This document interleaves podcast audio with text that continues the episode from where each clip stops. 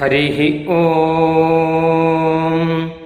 वषट्ते विष्णवास आकृणोमि तन्मे जुषस्व शिपिविष्ट हव्यम् वर्धन्तु त्वा सुष्ठुतयो गिरो मे यूयं पात स्वस्तिभिः सदा नः हरिः ॐ அன்பர்களே சென்ற சந்திப்பில் உபாசனத்தை பற்றி அடுத்த சந்திப்பில் உங்களுக்கு சொல்கிறேன் என்று வாக்குறுதி கொடுத்திருந்தேன்.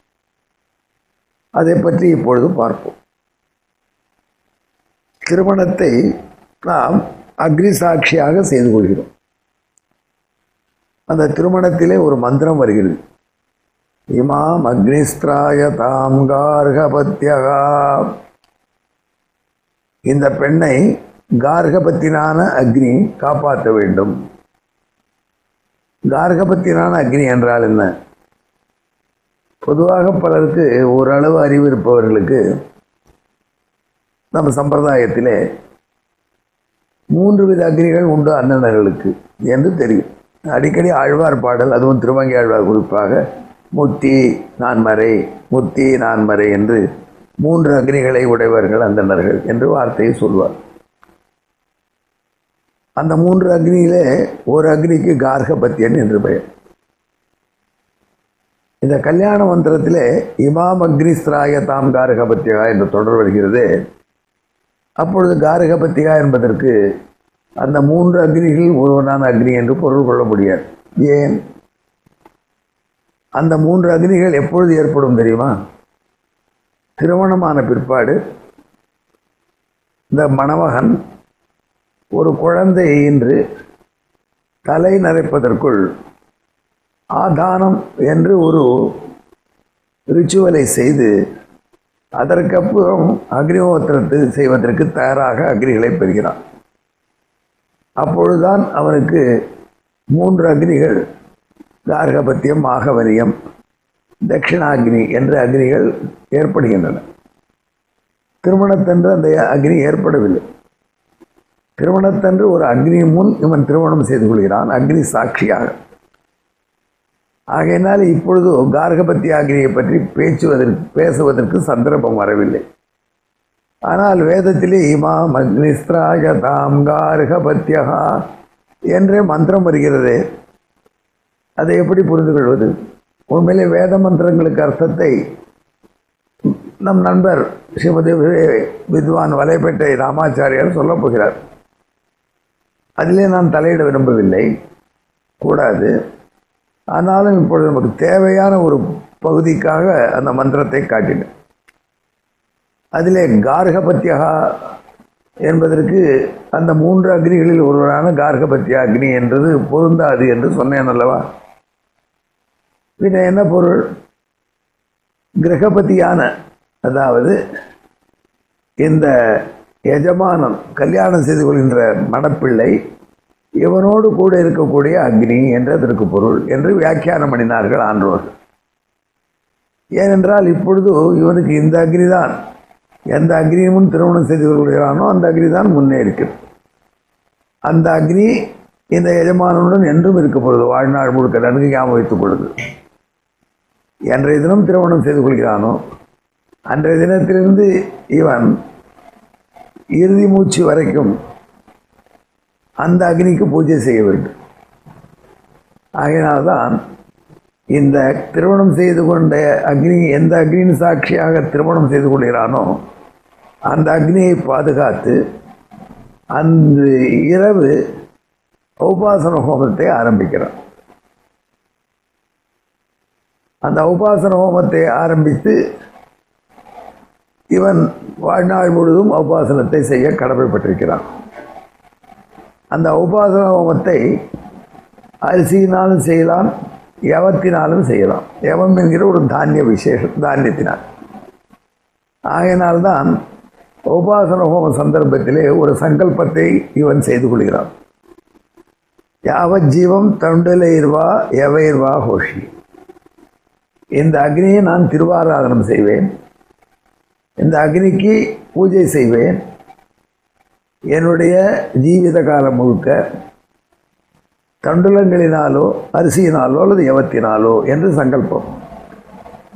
இதிலிருந்து என்ன தெரிகிறது? இந்த எந்த அக்னியின் சாட்சியாக திருமணம் செய்து கொண்டானோ அந்த அக்னியினுடைய பூஜை இவன் இறுதி நாள் வரை செய்ய வேண்டும்.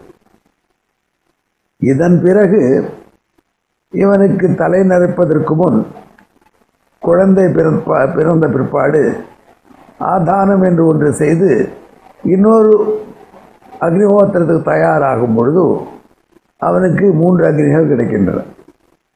ஆழ்வார்கள் பாடலிலே மூன்று அக்னி மூன்று அக்னி என்று குறிப்பிடும் போதெல்லாம் அவர்கள் இந்த அக்னிஹோத்திரத்து சம்பந்தமான அக்னி மூன்றையும் பரிபாலிக்கிற வல்லமை வாய்ந்தவன் என்று கொண்டாடுகிறார்கள். ஆனால் உண்மையிலேயே எந்த அக்னியின் சாட்சியால் இவன் திருமணம் செய்து கொண்டானோ அந்த அக்னி இருக்கும்.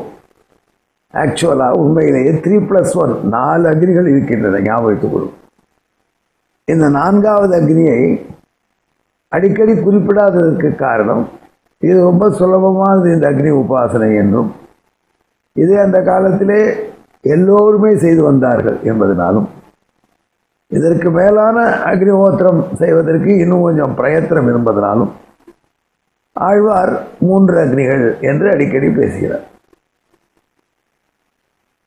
காளிதாசன் போன்ற மகாகவிகள் கூட என்னுடைய அக்னி சாலையிலே மூன்று அக்னிகளுக்கு நாலாவது அக்னியாக நீ கொஞ்ச நாள் வெயிட் பண்ணு என்று கௌசன் என்கிற ரிஷி குமாரன் இளம் ரிஷி இளம் ரிஷியை வேண்டியதாக வருகிறது.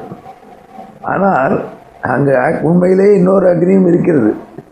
எந்த அக்னி திருமணத்திலே எந்த அக்னி சாட்சியாக இவன் திருமணம் செய்து கொண்டானோ அந்த அக்னி அதற்கு பூஜை உண்டு. அந்த பூஜனைக்கு உபாசனம் என்றது. அந்த உபாசன அக்னி. அந்த அக்னியில் தான் இவன் செய்ய வேண்டிய பல கர்மாக்கள் இருக்கின்றன. இவன் தாயார் தகப்பனாருக்கு செய்யக்கூடிய ஸ்ராத்தங்கள். அப்புறம் இவன் செய்யக்கூடிய சில விசேஷமான இஷ்டிகள் அதே தத்தியஞ்சிர ஹோமம் என்று சொல்லக்கூடிய அஷ்டகை அன்வஷ்டகை ஸ்தானத்தில் செய்யக்கூடிய ஹோமம். இவைகளெல்லாம் இந்த திருமணத்திலே இவன் ஏற்படுத்தி கொண்டு சாட்சியாக வைத்துக் கொண்ட அக்னி இருக்கிறது. அந்த அக்னியில் தான் செய்ய வேண்டும். அந்த அக்னியை அப்படி உயிர் உள்ளவரை பாதுகாத்து பூஜை செய்ய வேண்டும். அதைத்தான் உபாசனம் என்று சொல்கிறார். இந்த உபாசனம் காலை மாலை இருவேளை நடக்கிறது. பெரிய காரியம் இல்லை உண்மையிலேயே. அக்னி கல்யாண அக்னியை பத்திரமாக பாதுகாத்து அந்த அக்னியிலே காலையில் அரிசி ஹோமம் செய்யலாம். ஒரு காலையிலே சூர்யாய சுவாகா என்றும் அக்னேய ஸ்விட்டகிருதே சுவாகா என்றும் இரண்டு தான் பிடி அரிசி. மாலையிலே அக்னேய சுவாகா அக்னேய ஸ்விட்டகிருதே சுவாகா என்று. இவ்வளோதான் இது எளியதான ஒரு பூஜை தான் அக்னியை பாதுகாத்து கொள்ள முடியாது போனால் அந்த அக்னியை ஒரு சமித்திலே ஏற்றுக்கொண்டு வைத்துக் கொள்ளலாம். காலையில் ஹோமம் செய்த அக்னியிலிருந்து அந்த சமித்தை காட்டி அதிலே அந்த அக்னியை எழுந்தருள பண்ணி மாலையில் அந்த அக்னியை சாதாரண நெருப்பிலே சேர்த்து உண்டாக்கி கொண்டு அக்னியை உபாசன அக்னியை அதிலே மாலை ஹோமம் செய்து மறுபடியும் இன்னொரு சமயத்திலே அதை எழுந்தருள பண்ணிக்கொள்ளலாம். தற்காலத்தில் கம்ப்யூட்டரில் இருந்து பென் டிரைவுக்கு மாற்றி கொள்வது போல இது என்று கொள்ளுங்கள். இல்லை தன்னுக்குள்ளே ஆத்மசமார்பம் என்று அக்னியை எழுந்தருள பண்ணிக்கொள்ளலாம் ஏதேனும் காரணத்தினாலே இந்த அக்னி பூஜை நின்று போய்விட்டால் அதற்கு உரிய பிராயசித்தம் செய்து விச்சின்னாக்னி சந்தானம் என்று மீண்டும் அக்னியை சந்தானம் பண்ணிக்கொண்டு மறுபடியும் பாதுகாக்குவார் இந்த அக்னி பூஜை அவ்வளோ உயர்ந்த பூஜை. என்னுடைய திருத்தாப்பனார் இந்த உபாசனத்தை தொடர்ந்து பல ஆண்டுகள் திருக்குடந்தையிலே பண்ணியதை நான் இளமையிலே பார்த்திருக்கேன் தாயார் அவ்வளோ ஸ்ரத்தையாக அந்த அக்னியை பாதுகாத்து வைத்தே பண்ணினார்கள். அப்பேற்பட்ட உபாசனம் என்பது மிக உயர்ந்த அக்னி பூஜை. அதை நாம் எல்லாரும் செய்ய வேண்டும்.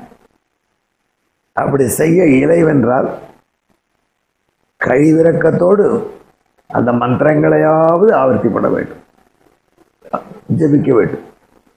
இந்த முறை பெரியோர்கள் அனுஷ்டானத்தில் இது நமக்கு எம்பெருமானுக்கு பணிவிடை செய்வதற்கு வேண்டிய செல்வத்தை கொடுக்கும். இப்படி அக்னி பகவானில் எம்பெருமானை பூஜித்தோம் என்றால் நமக்கு தேவையான செல்வம் சுயமிச்சேர் ஹுதாசனாத் என்று நல்ல பெரும் செல்வத்தை கொடுத்து நாம் நன்கு வாழ்வதற்கு இங்கே இந்த லோகத்து வாழ்க்கையை நன்கு வாழ்வதற்கு உதவி செய்யும்.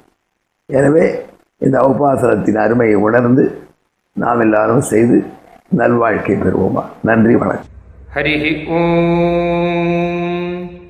ब्रह्मप्रावादिष्म तन्नो माहासीत् ॐ शान्तिः शान्तिः शान्तिः ஹரிஹ ஓம் நாங்கள் வேதத்தை ஓதுகிறோம் வேதம் எங்களை கைவிடாமல் காப்பாற்றட்டும் ஸ்ரீமதே ராமானுஜாய நமகா